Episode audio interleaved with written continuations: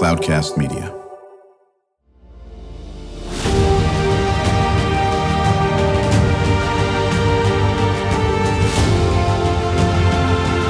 Welcome to Your Next Mission podcast with the 12th Sergeant Major of the Army and co-founder of the American Freedom Foundation, Jack L. Tilley. Proudly presented by Cavalry Agency, Navy Federal Credit Union, Purdue University Global, and Veterans United Home Loans.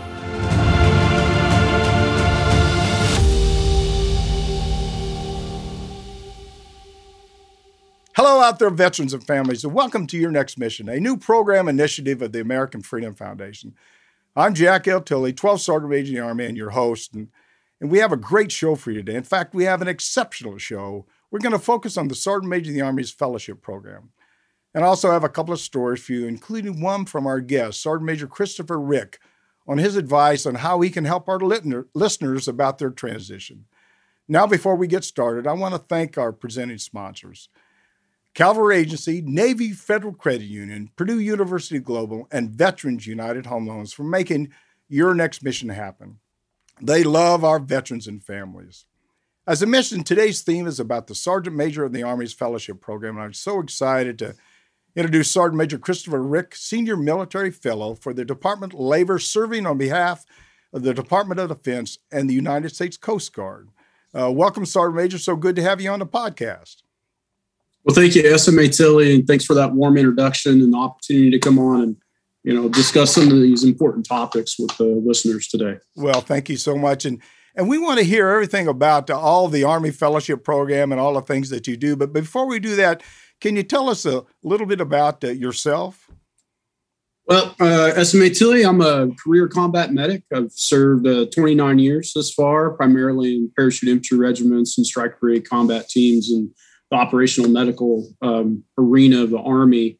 8th generation service member, married to a military brat, who then directly came in to be a military spouse. At this point, all my immediate and extended family are either serving actively, veterans or retirees, military spouses or military children. So to say that military services and family affairs is kind of an understatement. So that's me in a nutshell, and really why one of the reasons I really enjoy the opportunity to work in this interagency fellowship space to really support back to service members and military families. Yeah, it's really funny. I'm the only person in my family, my entire family, that served. Other than my father, I guess there's two of us. He went in and he got shot years ago, and then got out of the service. So that's thank you for your service. Thank you for what your family has done. There's no question about that. Sergeant Major, can you tell us exactly what is the Sergeant Major of the Army's Fellowship Program, and a little bit about the history? Yeah, so the Chief of Staff of the Army has had senior fellows for decades. They primarily worked in academia and think tanks, looking at the big ticket policies and problems that the Army specifically was facing. So SMA Dan Dailey, really kind of in the 2012, 2013 timeframe, started the SMA's Senior Fellows Program. And it was really because of the height of the drawdown coupled with the recession and the almost $1 billion a year unemployment bill that came from Department of Labor to Department of Defense for the 2011 and 2012 time period, supporting recently transitioned service members who could not find employment and went straight on unemployment insurance. That bill comes out of DOD's O&M funds, and historically, the Army has always had more than half of that bill. So SMA Dan Dailey went to the chief and the team and said, hey, I want to put some senior SAR majors specifically in Department of Labor first for employment, and then a couple of the other federal agencies that really have the most connective tissue back to the services to provide support for service members and military families, both in service, in the transition space, and then post-service. Go ahead, Sergeant. So I'm the fourth in Department of Labor. We have the first in VA this last year went in, and the second in Department of Education. So that rounds out the SMA's Senior Fellows Program, and we're running strong. You know, I was just going to ask, how many do you have right now? So currently you have four. Is that a 2 year, 3 year assignment? Yeah. So it's three. It's one in Department of Labor, one in VA, and one in Department of Education. They started off as a 1 year fellowship, consistent with the Chief of Staff of the Army's Fellows. SMA Dan Dailey made a decision a couple cycles ago to extend that out to a 2 year fellowship, because about the time that we really got the relationships down and learned the organizations and where all the touch points were, it was time to rotate out with the next one that's going in. And these fellowships, although they are classified as a senior fellows program, are more of a active L&O type of a relationship. We're not over there writing papers and doing, you know, academia style stuff. We are looking at policies and programs that directly affect in the next 18 to 24 months service members and family members. So it's more of an active role in that interagency space, but that senior fellowship tag, especially in the DC area, really affords us a great deal of freedom of maneuver and access. So the classification kind of goes with that. Yeah, I used to tell everybody that about 86% of the forces enlist, and a lot of the policies and procedures and stuff that you make impact the enlisted corps in a great deal. And one of the things that when I was still serving in the military is I always tried to make sure there was a senior non-commissioned officer in every large meeting that they had in the Pentagon. So I think that's really important, because you're helping the Army, but you're really helping that enlisted corps a great deal and their families. You know, how do policies and programs in the Department of Labor impact the services? There's three real big areas. The first is in-service. So the Department of Labor provides technical support to all of DOD for in-service credentialing. So the DOD credentialing opportunity online platforms that all the services, to include Coast Guard, now have, really looking at the credentials that are industry recognized and sought after in the employment space, and identifying those through a little chili pepper icon. It's an actual direct lift from Department of Labor systems into DOD systems, so service members can take advantage of those. The second in service for service members is Department of Defense United Services Military Apprenticeship is the largest registered apprenticeship under DOL. There's over 108,000 registered apprentices in that in service. Oh, wow. And DOL really works with DOD to ensure that the standards for all the occupations, and that's growing exponentially, translate into post-service employment opportunities in the various industry sectors. And then the third in-service is direct support to military spouses for employment support. So licensure portability is a big one that DOL looks at, and then providing some support for military spouses through state workforce systems and some of the Employment and Training Administration grants. So that's kind of the in-service piece of it. A huge role in the transition space, as Department of Labor provides all of the employment curriculum in the TAP program. There's three different modules, everything from, hey, this is how you build your LinkedIn profile and what networking looks like, to this is how you do a labor market analysis. So the TAP of even 10 years ago is night and day different in the TAP of now, and it is growing exponentially. So always adding new programs into that space. And then when we transition post DD 214, Department of Labor owns us from title and authority for delivering employment support for the veteran community, and it's lifelong employment support. So VA is benefits, healthcare, and other benefits. There is some employment VRE and crossover there, but it's minimal. The primary role of Department of Labor is the employment support space in that veteran status. So that's really kind of the big areas that DOL provides supporting support to DOD, and then picks us up in the veteran category. Yeah, I would assume you talk a lot with the senior NCOs, you know, Sergeant Major of the Army, Sergeant Major Marine Corps, the Master Chief Petty Officer, Navy, and all those. Do you brief all those guys about existing programs or programs coming up? And that's one question. The second question is, how long does it take you to get that process through? If you find something you got to change, what's the, does it take a year, 2 years, or 3 years to even implement something? So the first part of the question, yes, I have quarterly touch points with the SEAC and the service SCLs, and then semi-annual through the Defense Senior Enlisted Council with COCOM and Subunified Command, where I come in and provide them updates on what the current employment space looks like, what the UCX, that unemployment insurance bill to DOD, is looking like and what the trends are, and then some emerging policies that Department of Labor is rolling out to help support employment for transitioning service members, military spouses, and veterans. The time period, some of it is rather quick. I mean, the military spouse employment support, the DOL, launched last year. That happened in less than 12 months from curriculum design to module, piloting and receiving feedback directly from military spouses and stakeholders in that employment space to full implementation. And then you can imagine some of the larger programs and policies that support it, especially legislatively driven programs, take a little bit longer. So they start going into the legislative cycle, whether it's NDAA or other legislation that specifically looks at DOL vets authorities and then looking at the appropriations to go along with it. So it's anything from less than 12 months from like inception or concept to FOC to, hey, we're playing a longer game of 18, 24, 36 months to look over the horizon for new and existing programs. Well, I probably shouldn't ask this question, but I'm going to. What about political leaders like senators and congressmen? Do you do a lot of briefings with them about the policies and procedures? On occasion. So the political leadership within Department of Labor, I'm aligned with the Assistant Secretary of Labor for Veteran Employment and Training Services. So that's a presidential appointed, Senate confirmed position.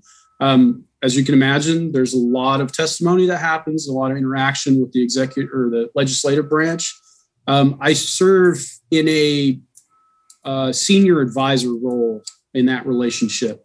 So really helping them understand the context of how policies and programs are operationalized and what the impact is at the boots on the ground service to military families and service members level.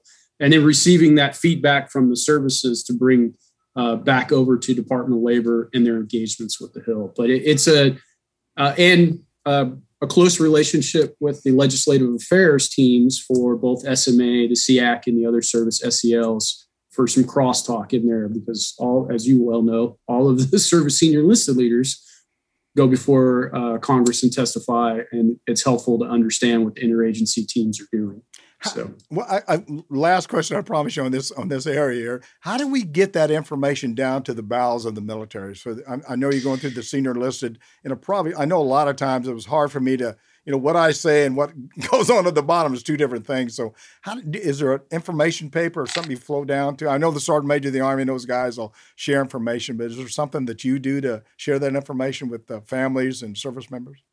It's dependent on service greatly. Some of the services I have much more individualized contact. The Marine Corps, for example, Sergeant Major of the Marine Corps has invited, and I've over the last 18 months briefed at Quantico at the Marine Corps First Sergeants course. But Marine Corps is unique, where they can bring all their first sergeants together, twice a year for an actual course. Yeah. The services that are larger, it's generally with the Service Member and Family Programs Directorates. So Army would be ACS, Navy Fleet and Family Services, the Air Force is Airmen and Family Services, really engaging with those program offices to inform their content and the teams that they have out on the ground that are delivering services at the installation. In Army, a brief at the Nominative Leaders course, but getting down to battalion level, where quite honestly and below, that first line leader, that is primarily accomplished through the services, service member and military family programs respective to the service. Yeah, I remember one time the chiefs, I told them, when I got hired as a Sergeant Major in the Army, I said, I'm going to help you educate people about transition. And he said something that stuck, that resonated with me, and it never went away. He said that we can talk about transition to the day we both leave, and there'll still be people that don't know anything about transition out of the military. So it's you're doing a heck of a good job and really helping a lot of people. We're talking with Sergeant Major Christopher Rick about the Sergeant Major of the Army's Fellowship Program, and you're listening to Your Next Mission podcast with me, your host, Jack L. Tilley, 12th Sergeant Major, Army. Sergeant Major, we focus our podcast mainly on transition, and how do those that's already transitioned get access to, you know, all that employment support that you guys talk about? I mean, if I'm already retired, you know, how can I still get assistance? Yeah, that's a great question. So the Department of Labor is the employment arm of the federal government. And the way that they operationalize that is through an extensive network of state workforce systems funded by Department of Labor through various grant vehicles. There are over 2,400 American job centers across all states and territories. Within those American job centers, there are over 2,000 Department of Labor vets funded employment specialists that specifically provide services to veterans and military spouses and transitioning service members. So a veteran that's been out of service for a decade can walk into the American Job Center and, dependent on the classification, if they're a disabled veteran, then they receive a higher level of direct services. Mm-hmm. If they're a veteran, then they have one-on-one kneecap-to-kneecap employment services from a specialist within those American Job Centers that really understands how to utilize the full menu of Department of Labor's employment support capabilities. Looking at Worker Innovation Opportunity Act funding that goes to the states, all the way to the grant funding that supports expansion of apprenticeship with a priority service for veterans and military spouses. So they are everywhere across the country. There's a finder tool on dol.gov, but each of the states has many American job centers in that are local in the communities. Along those lines, I guess they just go to the Department of Labor website. Is that who you recommend if I'm, if I've been out of a while? How do I search for that information? So the best way to do it is veterans.gov. That will take them straight into DOL's veteran-specific space. And then there are tabs within that for a veteran that is looking for a job. You click on that tab and it will bring them to Department of Labor's ETA Career One Stop military panel that really looks at all of the resources that are available for them. So veterans.gov is the way to get into it. And then from there, they can access different services within DOL. Yeah. Along those lines, how did those departments of labor recognize, leaders that are hiring more veterans? You know, they're really out there hiring veterans. I always tell people, a lot of people talk about hiring veterans, but they really, quite frankly, only talk about it. Yeah, absolutely. And it's really kind of the way I phrase it is the difference between veteran friendly and veteran ready. Yeah. Because that's a big distinction within the employer space. So 3 years ago, Department of Labor started the HireVets Medallion Program. This was a legislative initiative that recognizes from the Secretary of Labor employers who hire, retain, and develop veterans within their workforce. And there's a small, medium, and large category based on the size of the organization and different requirements that are very, very objective, looking at the number of veterans hired, the number retained, and the size of the organization. And then what they do is each year, the Secretary of Labor awards them this HireVets Medallion Award, and then all the graphics that can go on their website. And more importantly, there is a HireVets.gov platform that identifies by location all of those recipients over the last 3 years. And that's actually delivered to transitioning service members during their transition employment class.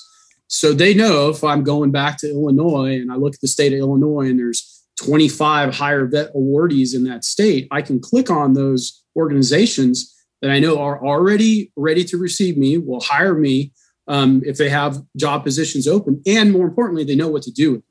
Yeah. So as a veteran, I'm coming in that organization to a culture that's supportive of a transitioning service member, and they're going to develop me and move me through their organizational structure. So it's, in my opinion, a great program. I hope there's a lot of people listening today. You put out a lot of great information. I have one more question before we take a quick break. What about small businesses? There's a lot of people when they get out, really get hired by a lot of small businesses. DOL work with a lot of small companies?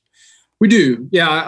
So the Small Business Administration has a a veterans arm that does a lot of the work. They are an interagency partner with Department of Labor Vets. As a matter of fact, their senior director came from DOL Vets, and they are fully integrated with the team, really identifying the opportunities for small businesses to hire and retain veterans and highlighting because quite honestly, small businesses is what builds and runs America, highlighting the opportunities for the transitioning service members to either start their own small business through SBA, the Boots to Business course, or be employed by small businesses when they transition. So really good relationship there. Well, Sergeant Major, just listening to this first part of the podcast, I can't thank you enough for what you're doing.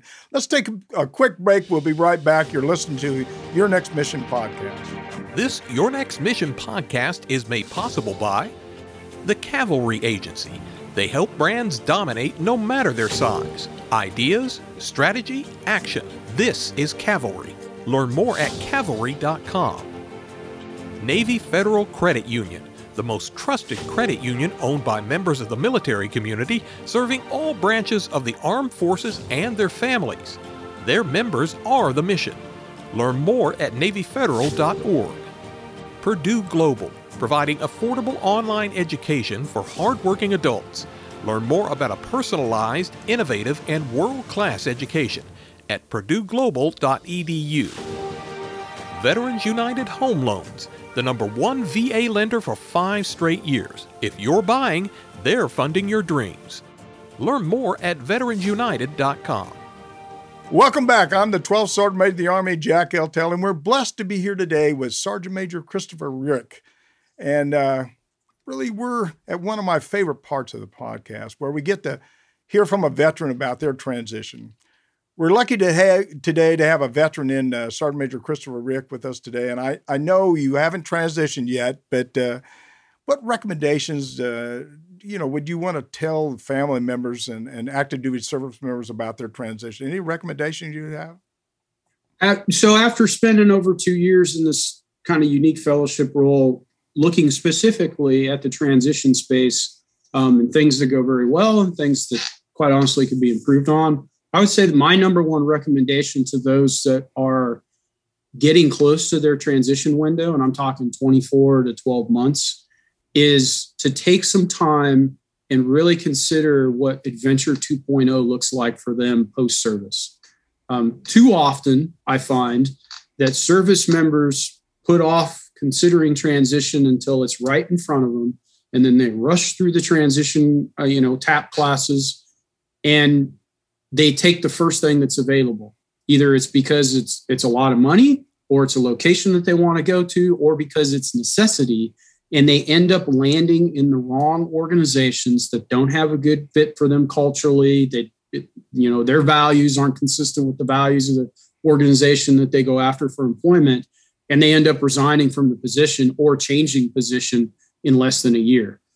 So lesson learned is, really spend some time up front identifying what's important to you as an individual in your post-service employment career, whether it's consideration of family, location, and industry type that you want to go into, and then utilize the services, because it is an overwhelming sea of services that are out there, both interagency supported and then all of the stakeholders and supporters in space, to really narrow down that shot group so you can find that good post-service employment outcome and really, move into a position quickly to get to your full potential in your career for, lifelong earnings and enjoying post-service life. So yeah. I think that's the biggest thing. It's funny you say that, because I was one of those guys that waited till the last minute, and I always make excuses for it.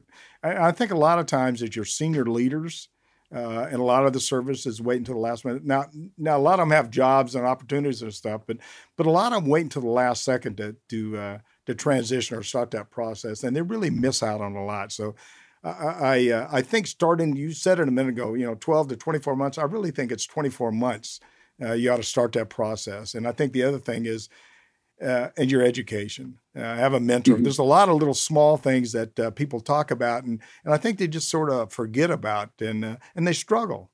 We have a lot of veterans that get out there and struggle. So Sergeant Major, I can't thank you enough for sharing your insights when it comes to transition. Because you've really put out a lot of great information for our veterans and families that they that they really need to listen to. I want all of our listeners to reach out to me directly. I don't mean that. I mean that directly. Tell us about your transition. Tell us what topics you'd like us to cover on this podcast. You know, this podcast is not, Jack Tilley's. It's your podcast. And I want to do everything I can to help you. So you can call me or text me at 844-424-1134, and I'll reach out to you. I'll actually call you if you got some issues or problems. I'll call you and see if we can work whatever your issue is out with you. Or send me an email at smatilley@yournextmission.org. Okay, let's pick it up where we left off. You're listening to Your Next Mission podcast, and I'm Jack Tilley, 12th Sergeant Major of the Army. We're talking to Sergeant Major Christopher Rick, Senior Military Fellow for the Department of Labor, serving on behalf of the Department of Defense and the United States Coast Guard. We're heading into our final segment with you today, and I hope you've enjoyed it just as much as I have, and I just have a few more questions. Sergeant Major, can you tell us where the Sergeant Major of the Army's Fellowship Program is headed? And what does it look like in the future? So, as I said, you know, the Department of Labor was the first one that SMA Dan Dailey started, and then it's expanded to VA, specifically the Veterans Benefit Administration and Department of Education. Now, the VA Senior Fellow is really focused on all things benefits and the coordination of that concurrent receipt of benefits at transition. So that's a big move that they're trying to go into. So service members that are transitioning from active duty to that veteran status, if they really would receive any benefits for disability rating or otherwise, that starts day one. So that's a big push that they're that he is really spearheading with the services. And then in Department of Education, our counterpart there is working with all of the services universities and the Department of Education for the CIP Code crosswalk, so that the POI that's delivered in service better matches and is accredited or recognized by the civilian education institutes. So there's a lot of technical education coordination that happens in that space. So Steve Townsend is really moving forward on that. And then, you know, looking to the future. So there's three of us now. There have been other federal agencies that have asked for SMAs. Yeah, they want them, right? They want us to come over. But really the question is, what's the relationship between that interagency and Department of Defense? Is it a role, or is it a relationship that would really benefit from placing a senior sergeant major in that position? Because there's got to be a bill payer. We are all part of the SMA's nominative program office. So we're GO level sergeants major that are working in these interagency fellowships. So, you know, I think the writing or the question's still out there, and it's too early to kind of tell, will it expand or will we move into a different role post fellowship from a utilization standpoint? So that's kind of the area that we're trying to help, honestly, SMA Grinston make decisions on as all of us transition out and kind of move into that life after fellowship. I tell you, you probably spoiled all the people over where you're working right now, because having somebody from the enlisted force are really getting the ground truth. Not to say the general officers don't give them the ground truth, but it's a little different perspective between an enlisted guy telling you what reality is and a general officer, because you walked in their shoes and you know all that's going on. So I appreciate all you're doing. And one of the things I always liked about it is keep fighting. You got to fight for as much room as you can. You got to get as many people in there, senior non-commissioned officers that can get in there and educate our Congress and our Senate about the struggles that our families and our veterans make each and every day. And I think, we do the best we can, but we can always improve. And guys like you are doing that. Sergeant Major, any final thoughts, anything that you may have missed or you want to share? I know I probably asked you too many questions, but you have such a great great personality, great information. And I would hope that the information that you have does get out to the bowels of the military, to all services, because I think there's a lot of stuff that you covered today that is just unbelievable, and it's good information. Yeah, and I thank you for that, SMA Tilley. You know, at the end of the day, I'm serving on behalf of military service members and military families and veterans, and understand that my role needs the feedback from actual, boots on the ground where stuff is happening. So I understand that as this podcast goes out, my information may be included in that, and would welcome any feedback that any of the listeners might be able to provide me, both good and, hey, there's some areas that need to improve because employment outcomes are, not happening the way that they potentially should be. And just really, really appreciate the opportunity today to come on and talk a little bit about what's happening on behalf of all of DOD in the interagency space. Well, I tell you, I'd love to have you on the program again, because I think you have a lot of good information. This is the first time on the show, and you can share so much with so many. So I'd want you to keep thinking about what can you share with the audience in the future, because we'd love to have you come back. Thanks again to Sergeant Major Christopher Rick, and I'm Jack Tilley, 12th Sergeant Major of the Army, and you've been listening to Your Next Mission podcast, and thank you for listening today.